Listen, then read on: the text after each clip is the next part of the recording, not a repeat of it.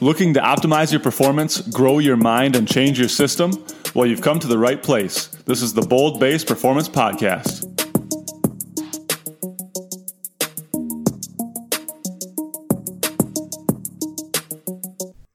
Hello, friends. Welcome to the show. Today we have Coach JT Ayers as our guest from the Track Football Consortium community. Coach Ayers has been coaching track and field for 13 years and is a two time Orange County Track Coach of the Year. Since taking over as head coach at Trabuco Hills in 2014, his athletes have broken 31 grade level, 7 school, and 2 all time Orange County records. And his teams have ranked number 1 in Orange County for three different years 2015, 2016, and 2018. Coach Ayers is currently the executive director of CoachAyers.com and teaches full time at Trabuco. You can find links to his Twitter account, website, and articles he has written for SimpliFaster in the show notes. Brad and I would also like to announce we are starting to create online courses for athletes, parents, coaches, and therapists. You can check out our lower body mobility course in the show notes and look forward to our Athletes with Asthma course coming out in June. Thank you for your time, and let's continue to grow the mind and change the system.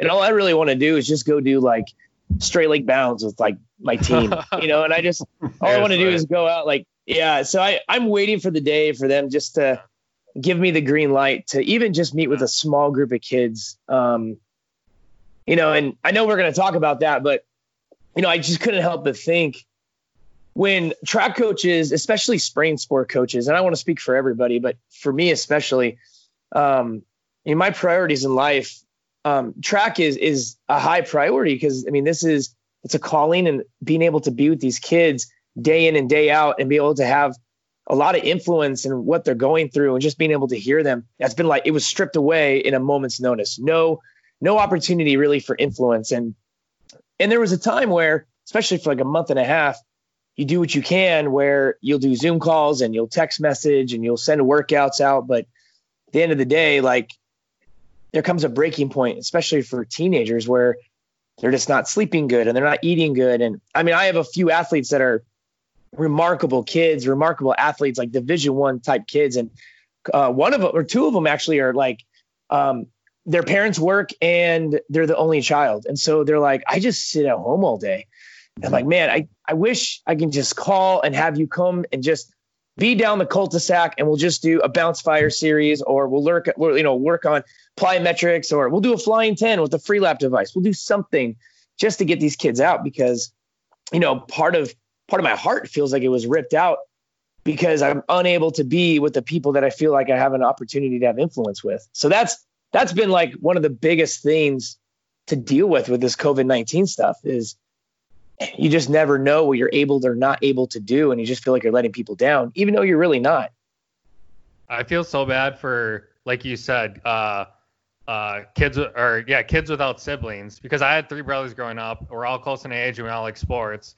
So right now if this was happening if we were that age now we would just be like playing outside every day or like playing video games together or just like at least we'd have like that connection versus like if you're an only child you just gotta be going, and your parents work, you gotta be going insane because you can only watch so much TV or um, do so many things by yourself. And it's also hard to when like someone in a position like you, like you could go to a field and like conduct a workout and like do the social distancing, but then you like you have to ask yourself, am I setting the best example for everyone else?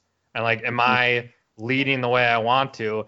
And that gets tricky too because you're trying to help the kid but you're also trying to, you know, set the example during this crisis that everyone else is trying to figure out, and no one knows the answers. Right. I mean, I have, I got to coach somebody. I mean, it's just who I am. So my, I have 11 year old, two eight year olds, and a seven year old.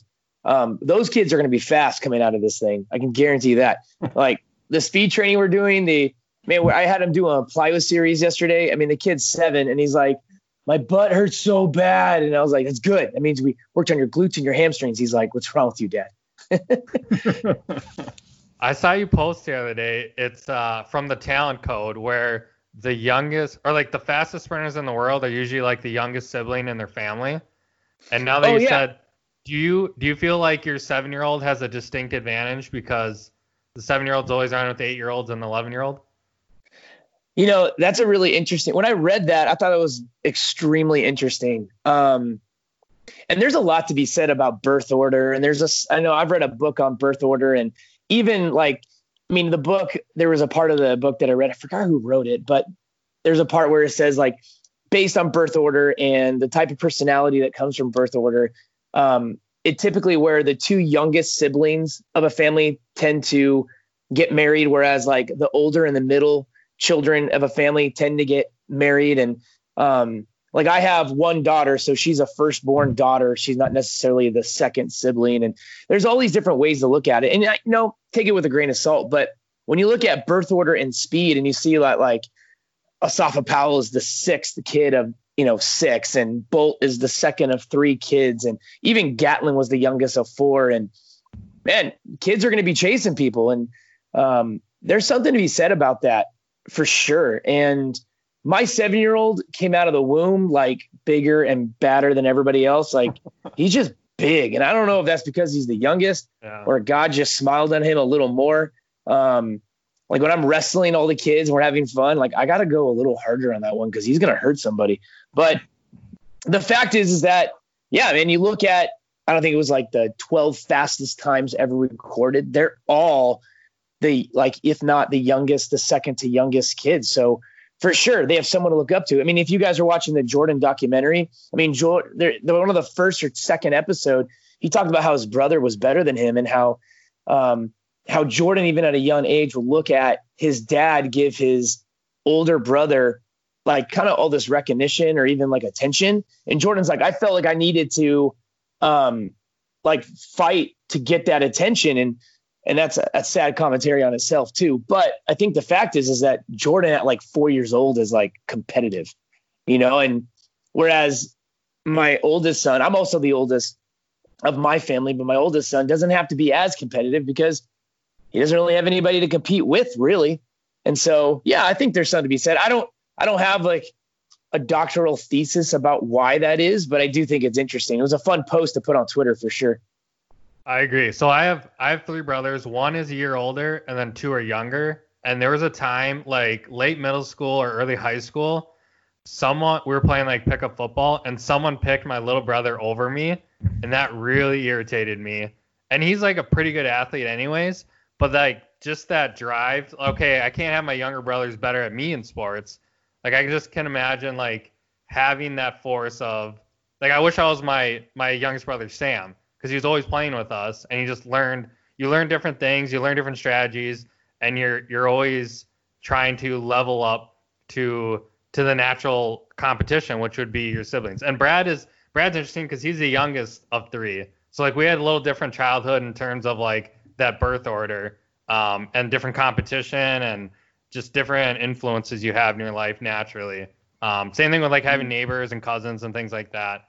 I always find that stuff super interesting because like you look in the NFL and like Peyton Manning's the oldest sibling and he was probably the best one. Um, but that does so it doesn't always mean like the youngest one's always the best athlete. So we always try to compare like is it better to be the older one or the younger one? Um, but that speed stat really kind of stuck out to me and uh, especially when you reposted it. Yeah, you uh, you do with what you're given, right? I mean, 100. regardless. Yeah. Um, and you know, I think the talent code it was an awesome book. Um, if anybody's listening, Daniel Coyle is the guy that wrote it, and Talent Code is the book. Um, you take it for what it is, but I think at the end of the day, it had to do with this idea of like almost like a growth mindset where the youngest sibling you know, or even, you know, regardless of who you are, there's this drive of this failure is not something that um, stops me from growing. And failure is a part of the process and not just part of the process. The most necessary part of the process is failing or um, finding a mistake and growing and learning from that. And think about a younger sibling. I mean, all they do is get beat all the time because they're younger, smaller, not as fast, whatever the case is. And they're constantly trying to live up to all these different people. I mean, they're failing. I mean, that's that's grit. The younger kids have to have grit, whereas the oldest one is I win, I win again. Oh, hey, I won again. Um, you know, something I'm doing with my own kids is we have this Google Doc, and when we're running, I have we've done it for a couple years now, where it has their age, and then we write down their 10 meter fly or their 30 meter fly, or even their we run a 300, which is literally down the cul-de-sac around the little island and back. Um, and so now we we write their marks down, and so my seven year old's like, well, how fast was Jordan when he was seven? I was like, oh man, you're crushing him, and he's like, okay, I see what's you know like it makes sense now. And so, you know, I guess maybe I'm feeding into that. Um, I'm not shy of that. The one thing though is that something I mentioned earlier about this competition is even my 11 year old, who's the oldest, I want him to compete against himself. And I do the same thing with my athletes at um, Trabuco, the school that I coach at. Um, you need to compete against yourself. You don't necessarily need a big brother. You need what are you doing? How are you getting better? What does the process look at look like? And does data prove or show and reveal what you should be doing? So there's things i do where i'll have a freshman take off and i'll have the you know the second fastest kid in the state run after him. And i've gotten really good at making sure that gap between them is is you know pretty substantial or at least fair enough where at the finish line they're both leaning trying to kill each other and beat each other. And um, I mean, that's the whole idea of the like talent code and myelin and, and feeding into the idea of, um, you know, failing and growing from those mistakes, learning from them at a pace that makes sense to you. Um, is pretty cool. Yeah, I, I love that. When you were saying that, that definitely spoke to me because I was like Tom said, I'm the youngest of three. Um, so I felt like growing up, I would never. So our big sport was basketball in my house, and I would just never be able to beat my older brothers so that's kind of what when I dove into like training and understanding how to work out, and I was like, okay, if I can't beat them in a game, I have to be able to like dunk better than them, or like so, I just got to have something, you know. So, mm-hmm. um, and then that kind of leads into, I feel like now where I'm at in my life is I love all the stuff you talked about as far as like growth mindset and just focusing on not worrying about failure and using that as an opportunity to learn and grow. Um, and now it's not even like I'm competing with my brothers or anybody else. It's like I need to get better than I was yesterday. And I see that and like push forward with it. So yeah, I think it's super interesting the the way that birth order plays into it, but also like you said, just person to person, like I think the earlier you can establish competition even within oneself and understanding that like skills are are earned and learned and they're not something that you're just born with um, is huge yeah, they my second year of coaching, I had a I was doing uh, hurdles and I think sprints at the time, and man, I was still learning. As I look back, I, I laugh at myself, but um, of what we were doing, it made no sense. However, you know, the head coach at the time, he did something, and I forgot really what it was. I think it was we had this kid that was on his way for a D1 scholarship to Stanford, and he had him run the he ran the mile and then the eight and he was running unbelievable times. And then he ran the 3200, and then we were winning the meet by like 60. And he's like, "All right, you got to anchor the four by four. And I, mean, I, th- I, think that was the case. But I remember going, "Why?" And I took him aside and said, "Why? Why are you making this kid? You know, why are you killing him? Like five minutes ago, he just ran the 3200, and I think he ran like 858 or something like that. It was unbelievable. Um, it was by himself doing it. And you know, and he humbled me because he said, "I've been doing this for 35 years." Um, let's just let's just assume I know what I'm doing. And I didn't say anything, but I've thought about that moment probably every day of my coaching career because what he basically said was, you know, I did it one year and then I, I did it poorly and I just, you know, I repeated the process 34 years in a row. And I know you probably have heard something similar to that, but I lived it. And I keep thinking like, my gosh, like with growth mindset and things like deep practice and things like constantly growing and learning. I mean, I'm always a better coach the year after I coach. And um and if that's, you know, I, we I never want to peak. I never want to be a coach that is done learning. And a mentor of mine, he's already retired and I mean, you just get on the phone with him and he's already talking about blocks and stuff. I'm like, man, you're like 80 years old. Why are you worrying about this stuff? And he's like, oh, I'm constantly learning. I don't want to stop growing. I want to stop learning. And every year I look at what I've done and I think, how can I improve? And some of that is with the X's and O's or the science of actually doing sprint and hurdle training or relays. Some of that's getting in conversations and disagreeing with people. some of that is, you know, some of the things like, you know, I am sure we'll talk about it later, but is RPR and what Feed the Cats is and what other people are doing in different parts of the country.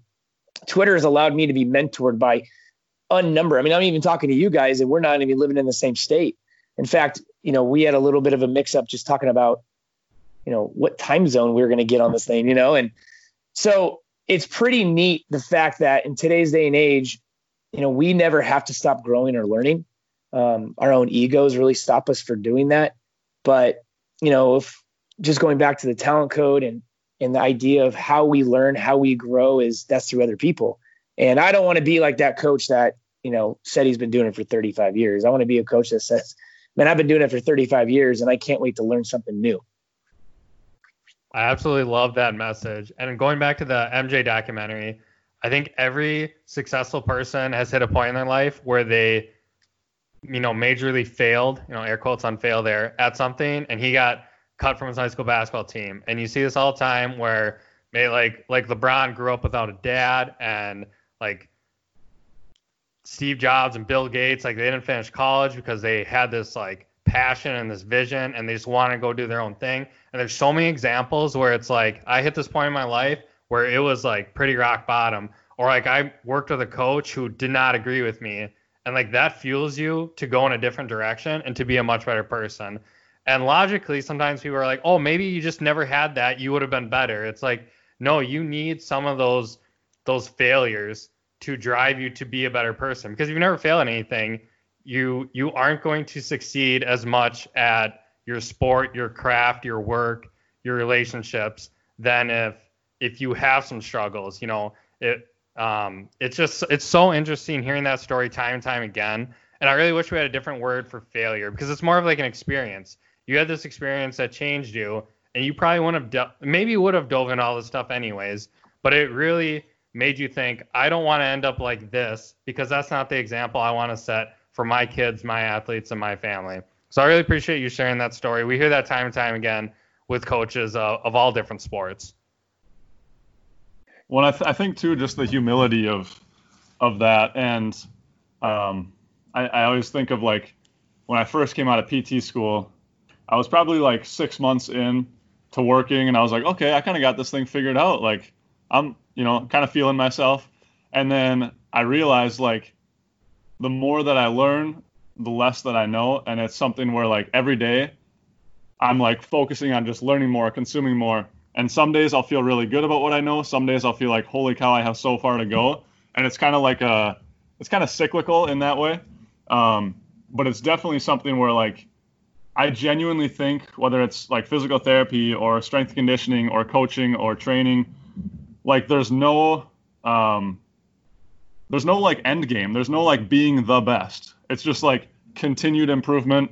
And um, I think I heard it from Gary Vee, but uh, he said like he wants to be the best version of himself the day that he dies. Like continue hmm. improving, mm. improving, improving throughout his entire life, kind of like you had said, um, all the way until the very end. And I think that that's like if you can get that mentality locked in, I feel like you're just so much better off and you're so much more willing for that growth mindset. Right. I know we're talking a lot about like, especially as a track coach in California and trying to, you know, to learn about the science of what you do, the best way to learn about the proper posture and the the cues you use to get a kid out of the blocks and work on the acceleration and you know what does Wayde van Niekerk do in the 400 splits and and you know things like that.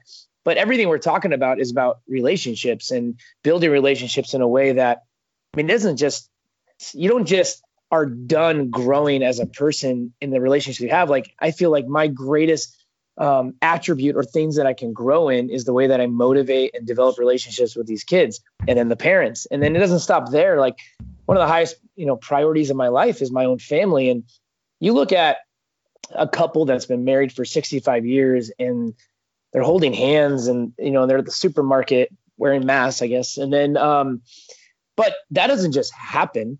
You know that's something that you continually grow on grow in and develop. And my gosh if if i looked at my marriage and i'm saying i've been married for 35 years you know don't talk to me. I was like man that's not a marriage that i think i would want to be in you know? And i think developing the relationship with my wife takes time and patience and effort and a whole lot of failure and then growing from that. And then, you know, one day you can have a marriage that people look at and think that's something that I want. That's something that I want to aspire to be like. Like that's I want to do life with someone just like the way they're doing life. And then same with my kids. Like everything that I do with them, like I'm the first person to apologize and say I made a mistake and I'm going to learn and grow from it.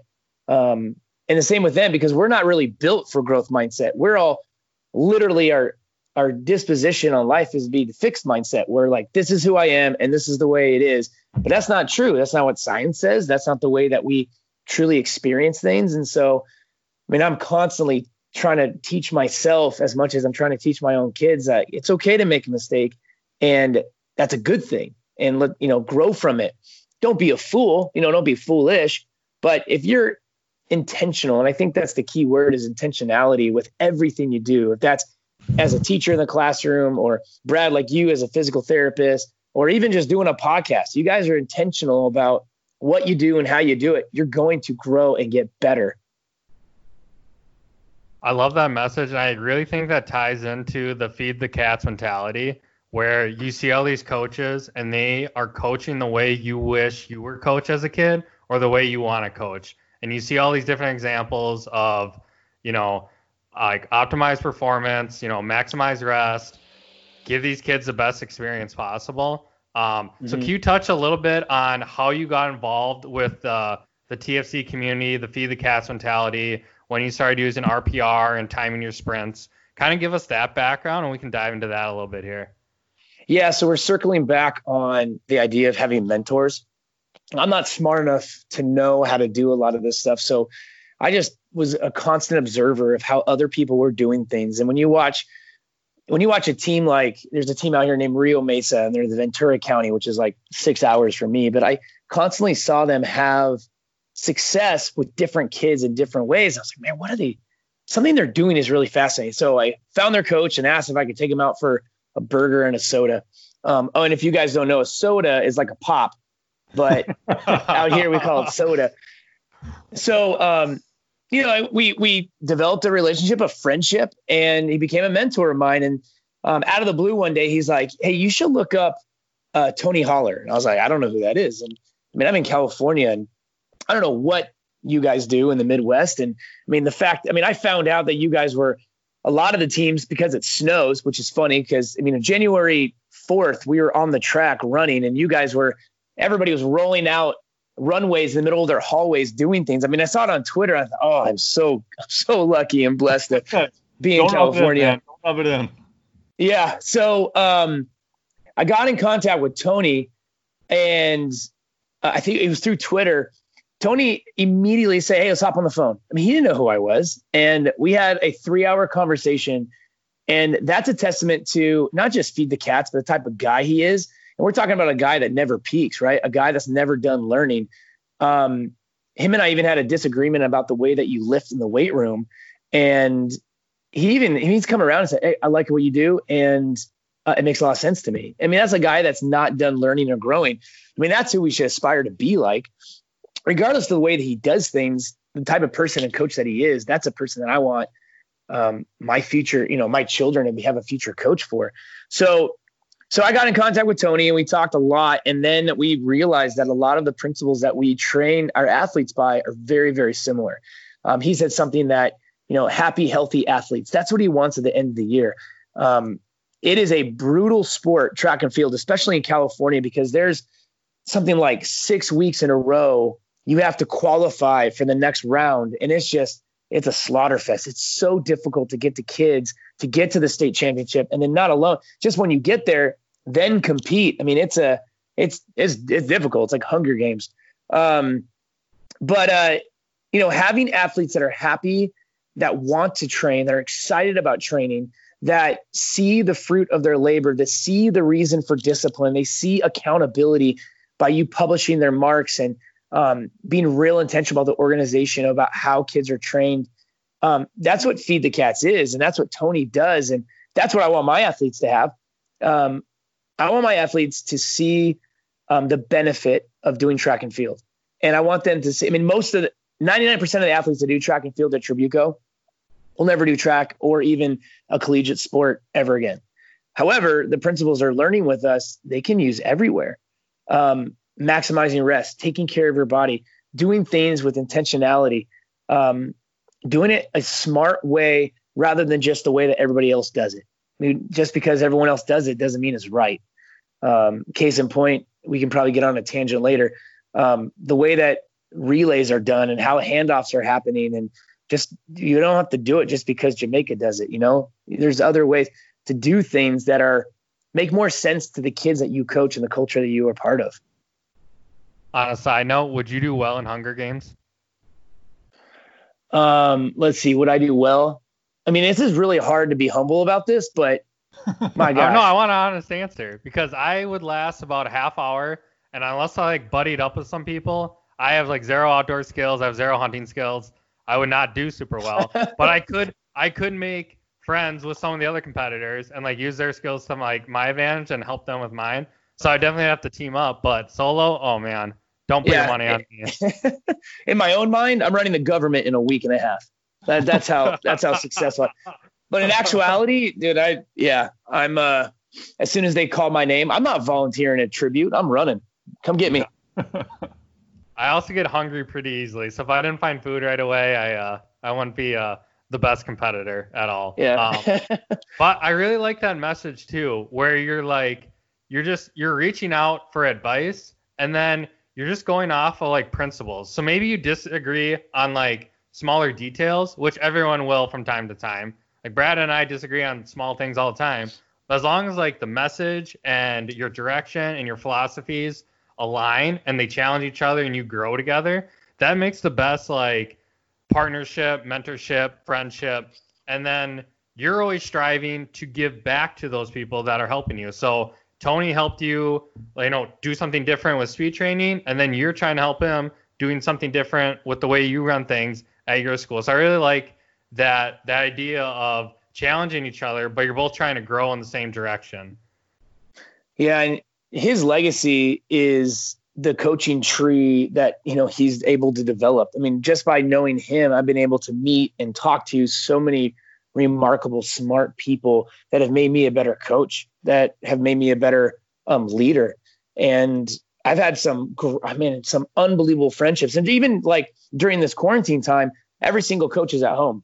Everybody's sitting around and we're all in the same boat.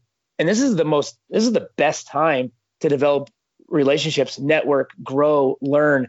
Um, I try to have a Zoom call with somebody, you know, an hour and a half a day, and everybody's willing because everyone's at home. And so uh, Tony has allowed me even just the opportunity to meet so many different people and see ways that people are doing things in different different places, like where it snows until March, you know, or um, you know, or or the demographic and the the population that they're pulling at their school, and even just seeing times as actually, and the times that are coming out of like, hey, we just ran the, we ran. So here's an example. My team a couple you know, two years ago, ran the fastest time in Orange County history in the 4x1 and ended up getting us fourth at the state finals. We ran 41 24. Um, that would be the state record in almost every state except Florida and Texas, you know, and I didn't check all of them, but um, it's like, man, it'd be kind of fun to go to another state and see what happens. You'd have to deal with the snow though, and I don't think you'd appreciate that. So um, no, no, no. No, not at all. If I'm not wearing no. my sandals and uh, you know a short sleeve T-shirt where I can show off my triceps, I'm not. I'm not doing it. What do you feel you do different than most of the TFC community, or what do you do better? Oh gosh, um, I don't know if I can answer that. I don't. I don't know if I know enough of the TF. Man, I, I would like to think that I emulate almost everything that they do. I could tell. I could tell you this. I I feel like I'm really good at motivating and getting the and garnishing trust in my athletes. My athletes know that I care about them. Um, and and to be quite honest, um, I think they run better or compete better because they know that there's a coaching staff that cares about them deeply. Um, the parents know this, and um, I feel I tell them at the very beginning of the season, I'm partnering with you, the parents, and raising your kids for a short time and I hope that what we do here has a really big impact on the rest of their lives. Because, you know, I hope it doesn't sound cliche, but I really want these kids, these young men, to grow up to be good husbands and good fathers and good employees and good neighbors. And um, I think track, the track program that we run, um, we're intentional about that. I mean, we even have a mission statement that kind of talks and, and refers to that. And it's not about wins and losses. I mean, those those are going to happen, you know, regardless of, um, you know, if we try or not. We we care about winning, but not to the extent of, um, you know, sacrificing some of the values that we hold so true. So um, I think one thing that I do well is uh, I lead kids in a way that is truthful. Um, there's a lot of values attached to what we do. I am constantly reminding them of that. And then once they graduate, it's up to them. But I mean, I I've hold on to a lot of those relationships, and I mean, I I've become very very good friends with a lot of my former athletes. Um, one of my former athletes um, in my first years of coaching, he's grown up and become an assistant coach for me and a godfather to one of my kids. And um, there's a, a, few others that um, went to different military branches academies like Air Force and Navy. When they come back, as soon as they're back, and it's a very short period of time, they get to come home, but spaghetti dinner at my house, you know, like that's something that's going to happen. And um, I haven't been coaching that long, but I'm sure I'll start getting some of the, my former athletes' children going through my program, and that's going to be a really cool thing because I mean I'm going to be able to see the fruit of of my labor as a coach and see if like I'm actually doing what I feel like I've been called to do. What What do you think your uh, superpower is? Because just in listening to you for this last I don't know 40 minutes or whatever it's been, um, to me it seems like communication. Like whether it's the relationship with your wife or with your kids, or like relaying the information to the athletes about how much you care. Like it seems like communication, but I'm curious what your take is on that.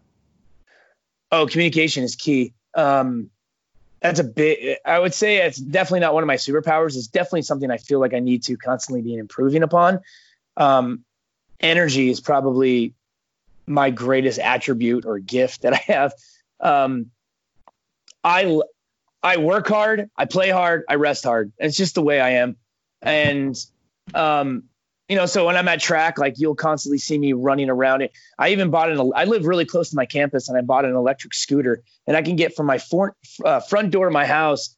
If I hit that signal right and I can get to my classroom door in three minutes and 29 seconds. And you better believe that I was writing down my PRs and trying to break that time. And, um, well, yeah, I mean, I'll take that electric scooter around the track and try to get to different parts and, and try to motivate and communicate and um, get kids excited and, um, I really love getting excited about, um, and it's not trumped up excitement. This is earned. This is something that the kids have to earn through their effort. Um, but when a kid hits a PR in a practice, um, we're all freaking out, you know. And when a kid runs and um, passes someone in the four by four, I mean, there's going to be a dog pile at the end of the at the finish line, you know. And that's that's something that I love to see coaches do. Like guys like Dabo Swinney, who's up and down, jumping up, chest bumping his athletes those kids see that he cares because his emotions um, and his entire posture is wrapped around their success. And man, how would you not want to be around somebody like that? And so that's the kind of person I want to be,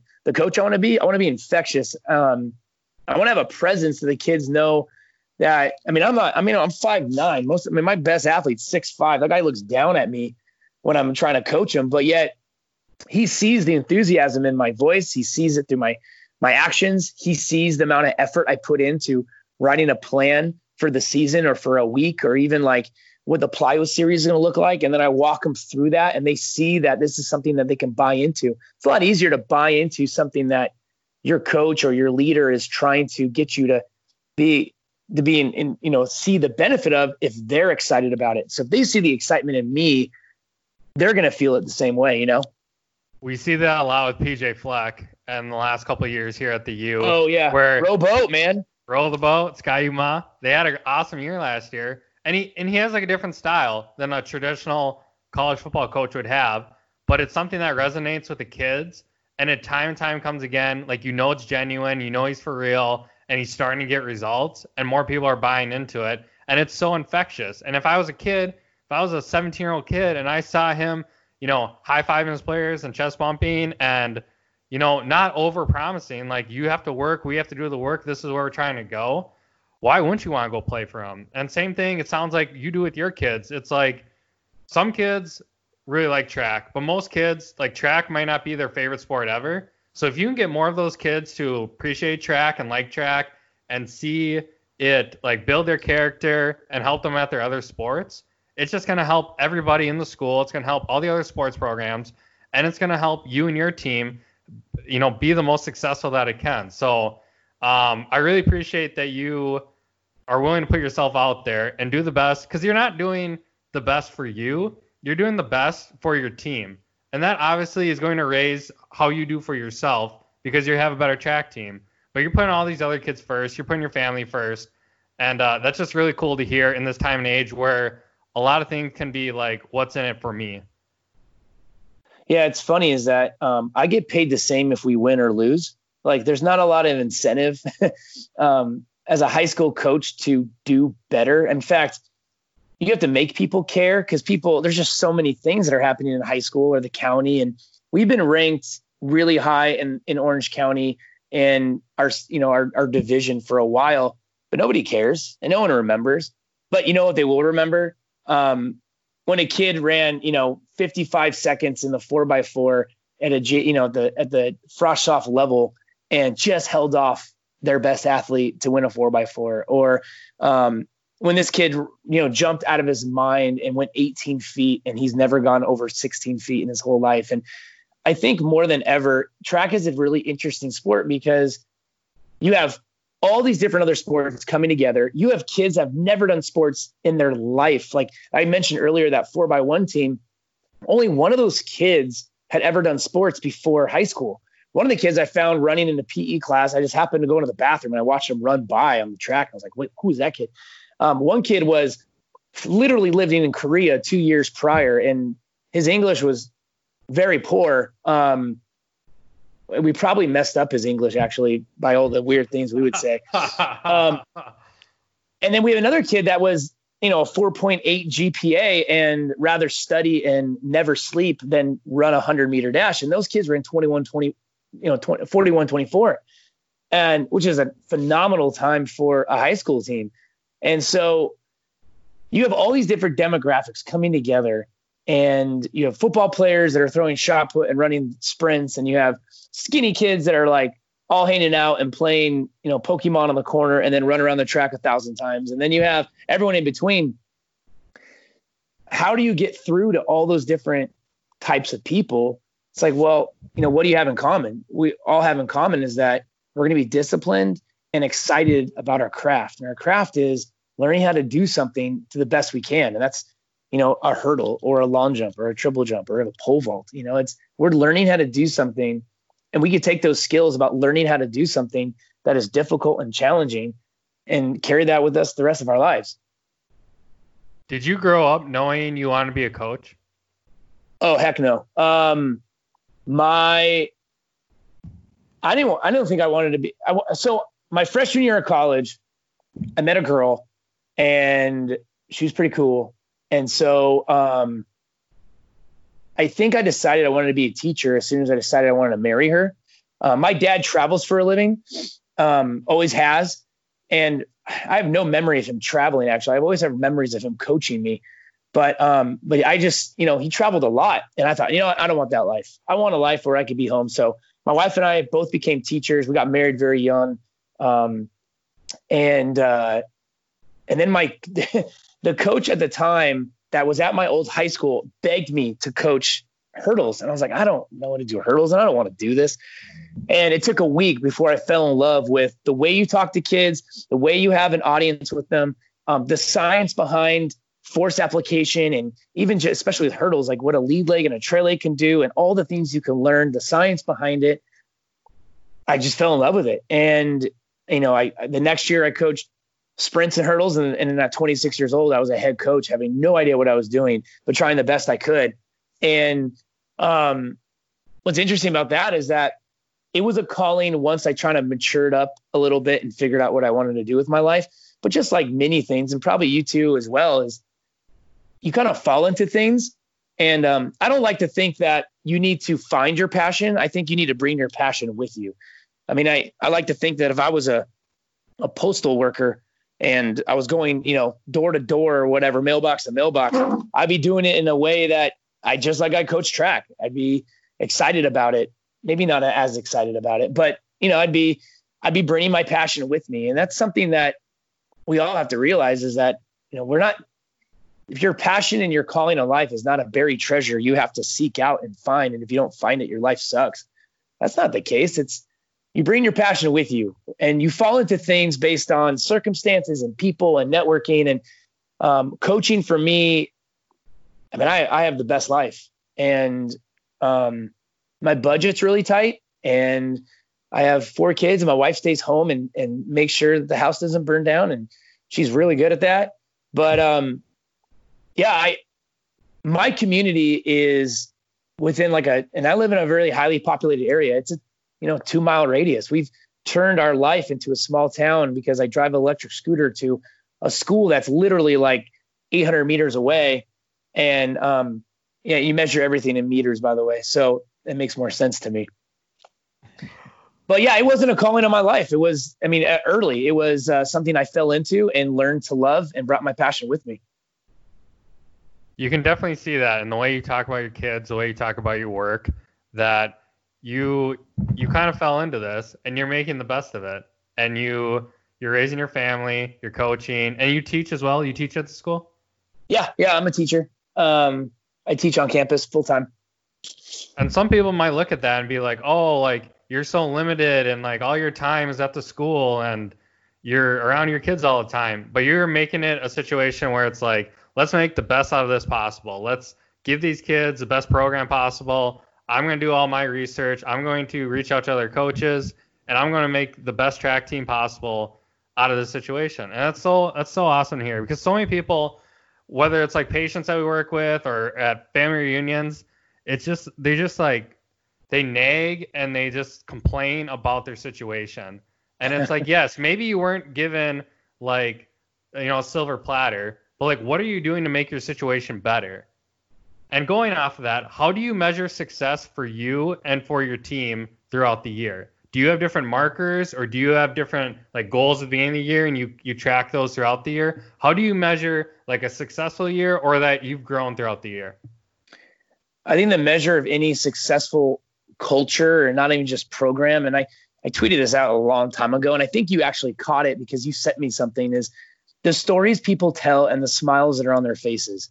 Um, success for us is not winning, you know, a state championship. I mean, that is successful, but that's not how we measure success. That's just one measure of it.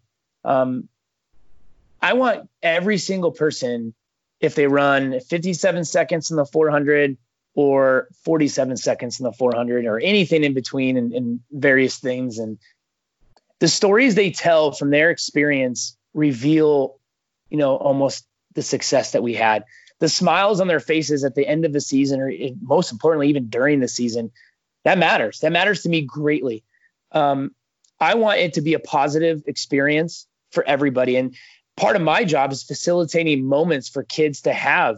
I mean, it's power of moments, right? Like track and field is about building up and getting to a moment where you don't know what's going to happen. It might be good, it might be bad, it might be something you you look back on and think that was so great but you never know. And in fact, you're constantly on the lookout for that. And I mean, I, in my career, I can just think back and, and remember unbelievably awful situations where a baton was dropped or it didn't work out the way we thought, or a kid fell right before the finish line when he was running a, you know, a, a school record or something.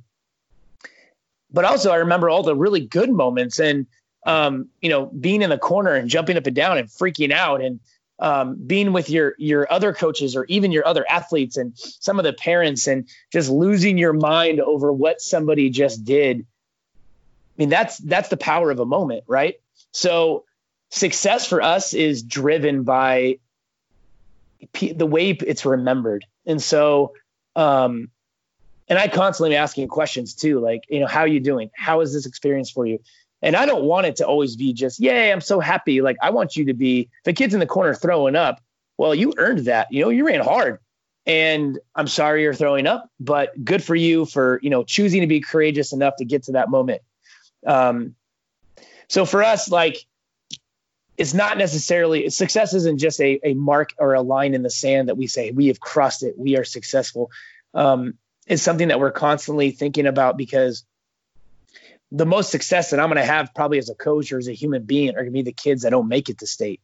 You know, the kids that um, end up becoming team managers or the kid that um, graduates college and um, never did track and field, you know, or any sport outside of high school. And then they get to real life and they think back like that was a positive moment of my life. Like I'm going to remember track and field the rest of my life. Like my sophomore year or my senior year, like it's funny, people don't remember the dances. You don't remember prom, but you'll remember state finals, even if you were watching and you were a, you know, um, and we had a kid last year that was a alternate on the relay team. And he's like, this is the best moment of my life. I'm like, you're not even running. Like you're not even competing. And he's like, this is this is the greatest thing. And and you know, we got a VRBO and went to the grocery store and he bought a coconut and he was like, this is it. This is the, I'm, this is the highlight of my life. That's what you want. That's what you want. You're just trying to make memories for these kids. And so many of us, like Brad and I included, we have so many good memories from sports and high school and growing up and and that's why you play it. And if you're not, if you're only there for like the points or the wins or the trophies, like you're gonna be disappointed in the end. But if you're there to like make yourself better, make good memories, really improve, and just kind of see where that takes you, you're going to have much better recall of how it was instead of only worrying about, you know, the objective X's and O's, the wins, the losses, the championships or no championships. So I definitely agree. And even going well, off that, the power of moments thing too is so important for just like outside of track, but just life. Like whether it's a relationship right. or running a business or anything, life is all about like getting to that edge of the cliff, getting to that like position and not knowing what the next move is. Like, are you gonna fall off the cliff? Is there gonna be another road that goes up, a ladder? Like there's so many things that could happen and just preparing yourself for high pressure situations and like leaning into the unknown both as an athlete is going to help them so much beyond their life, even if they never run again in their life. Um, so yeah, I, I love that you said that, just because that ties into, I mean, even like things that Tom and I are working through right now, where um, you know we're able to pull from our different experiences growing up or in sports where you quote unquote fail or things don't go your way or you're in uncharted waters, and then that's when it's exciting because that's when it's like, hey, this could be really bad. This could be really good. Either way, let's dive in head first and figure it out. Right. I mean, uh, a defining moment or a memorable moment is it's an experience that's memorable and meaningful. And so every coach, track and field is so good at that because everything's measurable, it's tangible, um, and it, you can see it. And so there's some things you can do with that. Like when you're eighth heat of the 100 meter dash is going on, like where's the head coach? Is he on the sidelines and he's, you know, talking only to the the kid that ran 10-5 or is he at the finish line high-fiving the kid that ran 12-5 because that kid just PR'd by, you know, four tenths. Like that's a big moment in that kid's life. And a high five can do a lot of things for somebody, you know, and um as a head coach, especially like your primary responsibility is to make kids feel that they're cared for, they're valued as people, not just what they bring to the team, you know. And you know, we, it's funny is like you can win a dual meet and 95% of the kids on the team didn't score a point, but yet everybody shares that moment, right? And that's up to the head coach to cast that vision and make sure that vision is fulfill, uh, you know, comes to fruition in a way that every single person on that team feels that they contributed to that win or to that experience, right?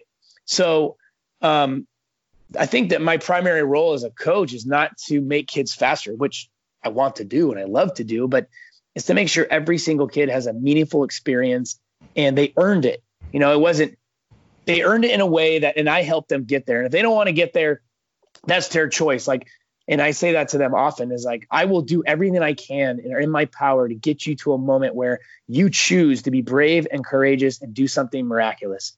And if that's the case, man, we're going to celebrate with you because when you celebrate, I mean, we've, I, I, I can just right now reminiscing about times where you, we picked up a kid. Actually, I didn't pick him up. Other people picked up the kid and they carried him off like a Rudy situation and they're walking off the track. Like that's a good moment. Like we want those things. That kid will remember that the rest of his life.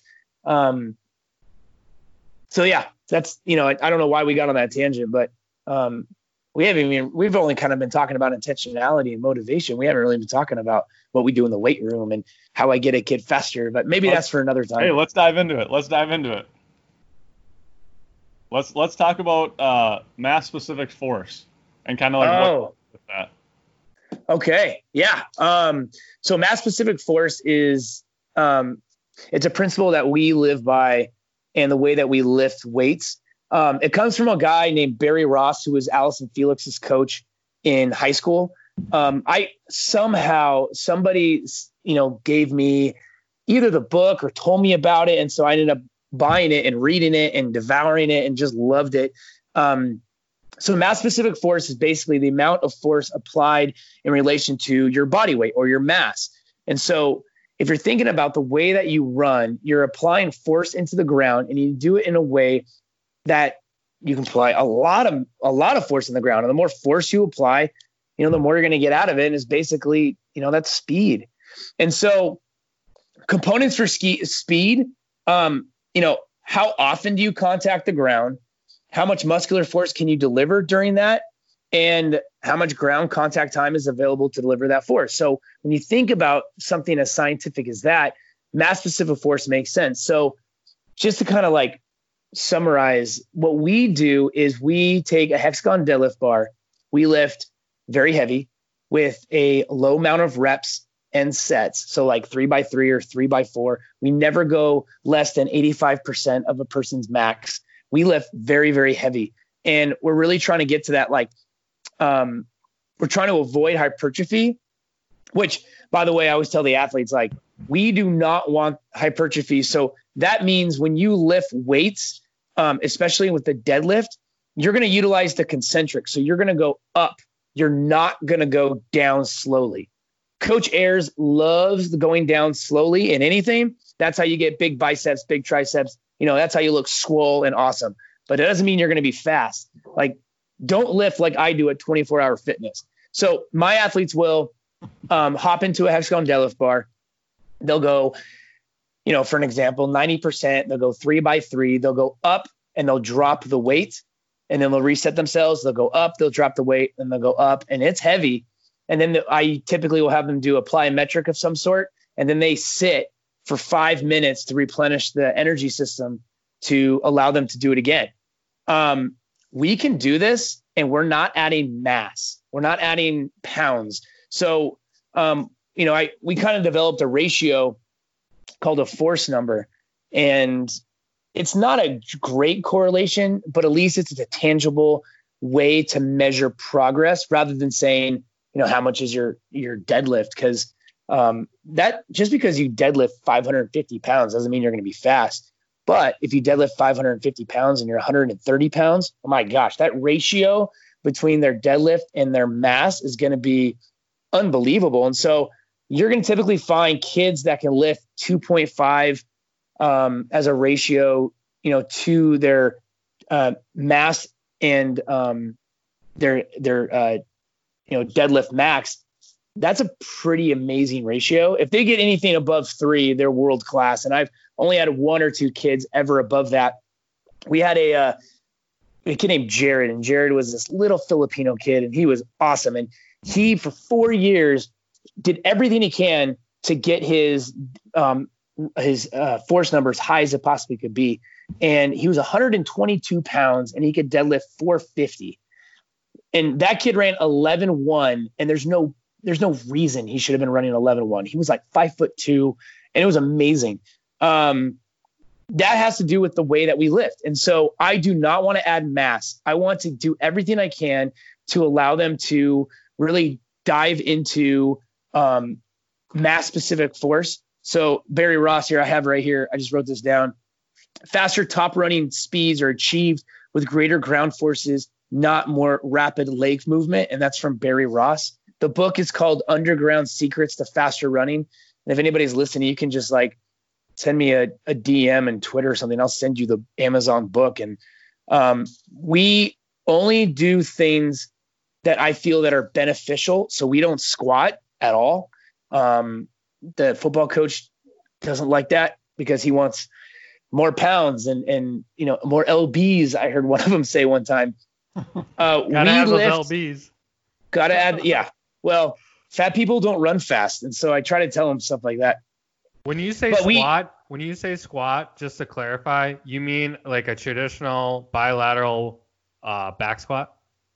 Yeah, where or you put. Or do you not do any on, like you don't do you do like single leg squats or rear foot elevated split squats? Do you do any kind of variations of squats or none at all? So, okay, so what we do is we will deadlift with heavy, heavy weight. Right. We'll do plyometrics, and then I like to take them through some kind of like single leg stability core. So we will do Bulgarian split squats, single leg squats, RDLs, but most okay. of it's body weight. We'll do step ups, but it's all body weight. Um, especially since a kid, a, a track athlete runs so um, you know, literally like they just run straight all the single all the time. Um, I want them to be very athletic. And so we need to make sure we do things that enhance the ability not to get hurt.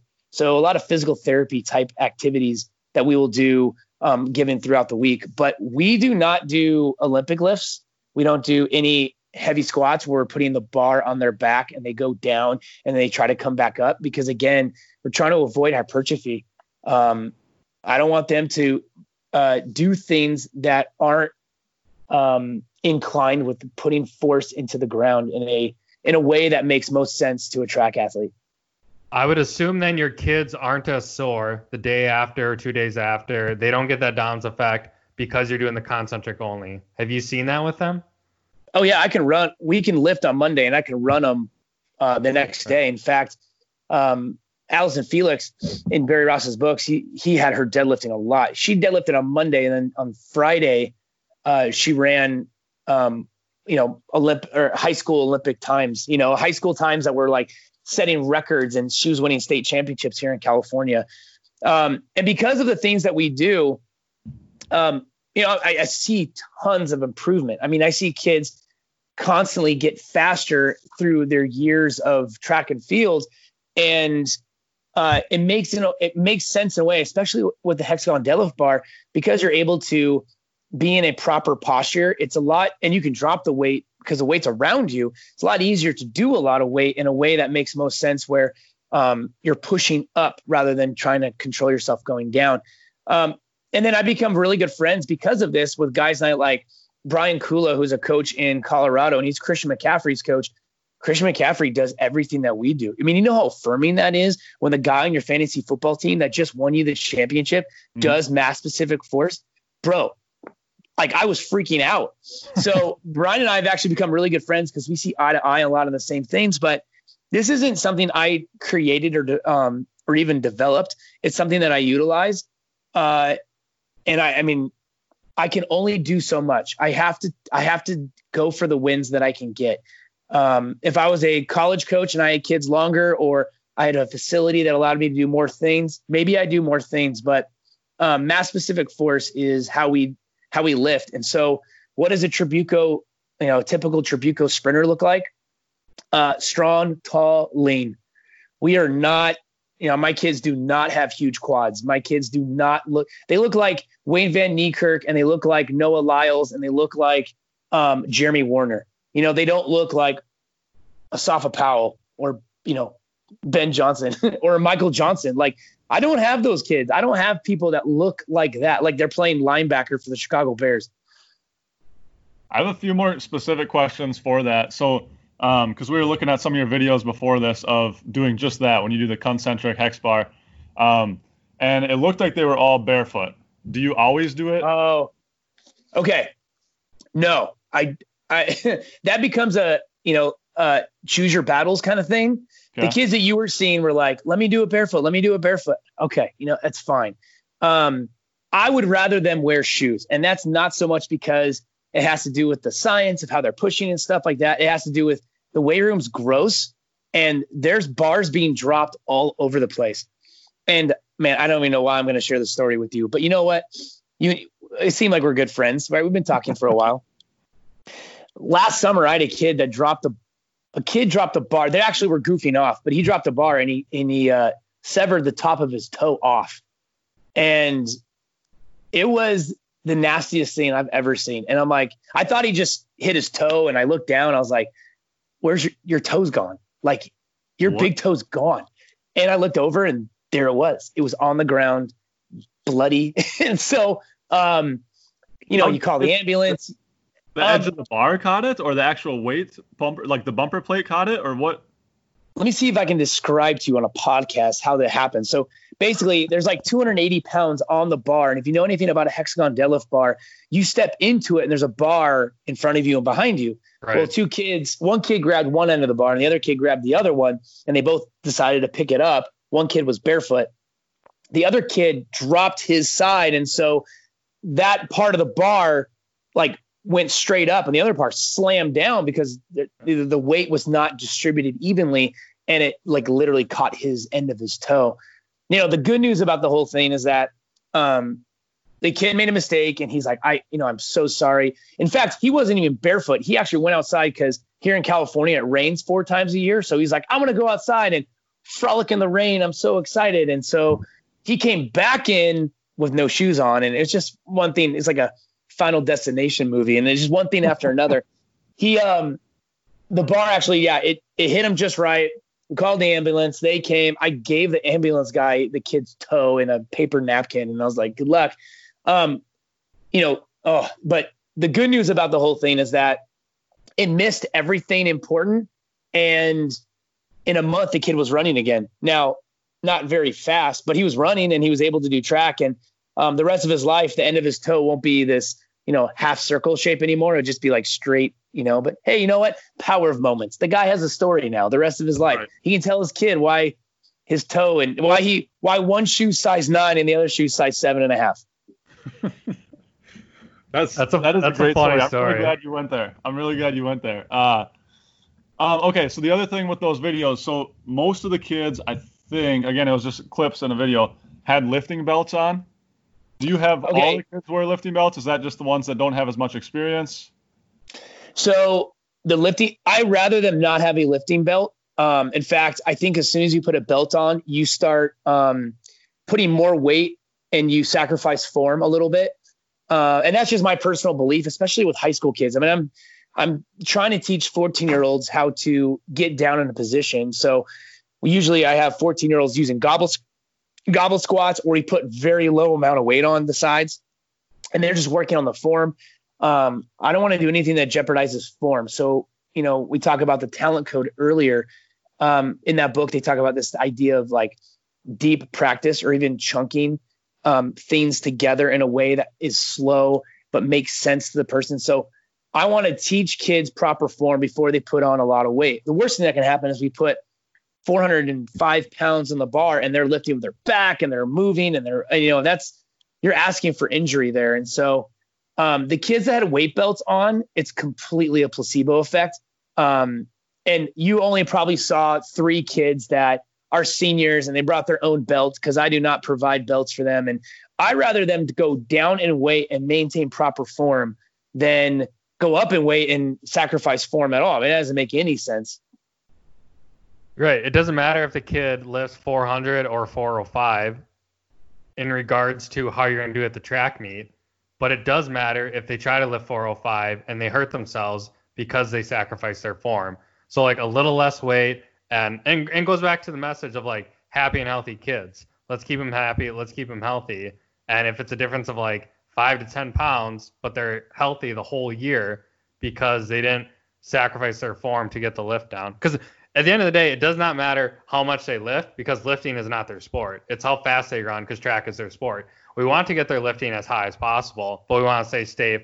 And it's it's a risk reward too.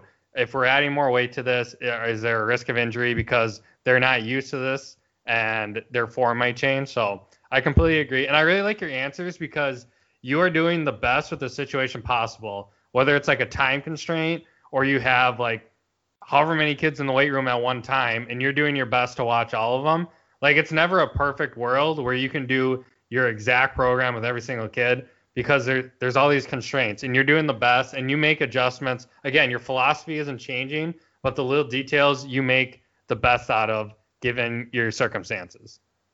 Well, that's the best advice you can give any coach. Like, what do you have and what can you work with to give, you know, yourself the best opportunity for success? Like Tony Holler's Feed the Cats, what he does and what he's given, he's a genius.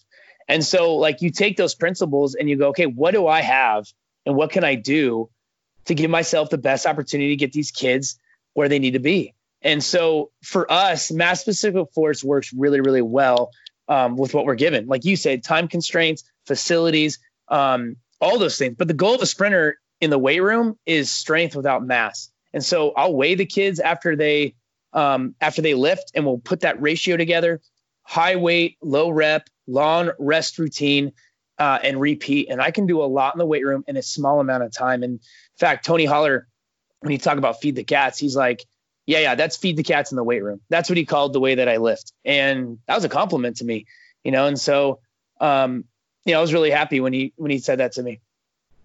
I, I want to stay on this for just one or two more minutes because I think it's something that a lot of people listening are going to want to implement something like this. And I feel like when I listen to podcasts and they don't like quite give me enough to go implement it on my own, I always want more and more. Um, so I have two more questions and then we can move on. But uh, what what are the plyos that you typically will pair with the concentric hex bar? Like, okay, is it like pogo jump or like what what are kind of your go tos? Um, that's a great question. Let me let me back up a little bit and maybe just tell you what our off season would look like, um, which is like the easiest way to kind of articulate the idea of what it looks like to lift this way. We'll lift Monday, Wednesday, Friday, three times a week. Um, and and we do this after running and you could do it before I'd like it after and the reason why is because when a kid's down the weight room they're mentally and kind of psychologically just kind of done um, it'd be hard for me to go hey let's go do some flies. And they're like i'm just over this you know? And so you got to think about the psychology of a high school kid. And um, so monday we will do um, three by three 90% five minute rest between each uh, set. And a kid will do a hexagon deadlift bar. He'll hop in, and I typically have him do a little bit of warm up sets too. And um, they'll uh, go a set. They'll go up. They'll drop the weight. They'll go up. They'll drop their weight. They'll go up, and they'll drop the weight. And then immediately they'll hop up, and I can have them do a rocket jump. I can have them do um, a depth jump. But again, it's all very low amount of reps. Um, so like if they're doing a depth jump, or even like an altitude freeze jump where they're jumping down and and holding the position at 90 degrees for a few seconds. And we'll do like five of those. Um, pogo jumps is great. Um, anything that's allowing them to explode quickly in the correct way is what we want to achieve. Uh, and it's in the weight room. So I don't want them to have to go outside and do like bounds and come back in. I want them to be in the environment. You do it. And let's be honest, like I have three kids sharing a bar sometimes because we have 12 bars and I might have, you know, 55 athletes in there. So we have to be cognizant about that. So then Wednesday we'll go three by four, 85, 85%, same type of thing, a different plyometric, something um, that I want them to do. Like they'll like, uh, you know, a tuck jump, five sets, or I'll even have them do like, um, I like bounds sometimes. And by the way, everything I'm saying, it's not so much the act, the the essential activity or the individual activity that I'm doing. It's the fact that I'm doing it with purpose and intentionality. 100%. And so having them do like a bound as far as they can, walk back, do it again, uh, like a broad jump. You know, a broad jump is a great example um, for like a, a Wednesday. And then Friday we go 95% because I'm going to give them Saturday and Sunday off just to re- uh, rest, recover. Uh, Tony Holler calls them like sprint holidays, you know, sprinter holidays yeah, that's what we're gonna do. And so we'll do that. Um, I, I'll do that all all fall and even winter. And then as the season gets into it, we'll do it. January we'll go three times a week. February, March we'll start going two, and then end mid-April to end of May, which is like our championship season, we'll go one time a week. But I lift the kids all year long. And um, every once in a while, there'll be, we kind of have these natural breaks like Thanksgiving is a natural one week break. They do anything. The Christmas break uh, is two weeks for us. That's a natural break. Um, spring break is a week. It's a natural break for us. So I don't have to put these uh, intentional rest periods in. It, the school system kind of does it for me. And so, um, at the end of the day, I'm paying attention to the kid, the individual kid. How do you feel? What's going on? What do you want to do? Um, because we lift this way, it's okay. And we go three times a week. I'll give kids days off. I'm like, you know, it's not lift today because you're feeling super sore.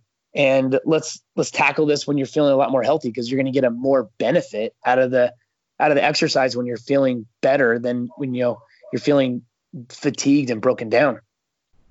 Yeah, I, I appreciate you diving more in on that because I, I think that's going to be super helpful.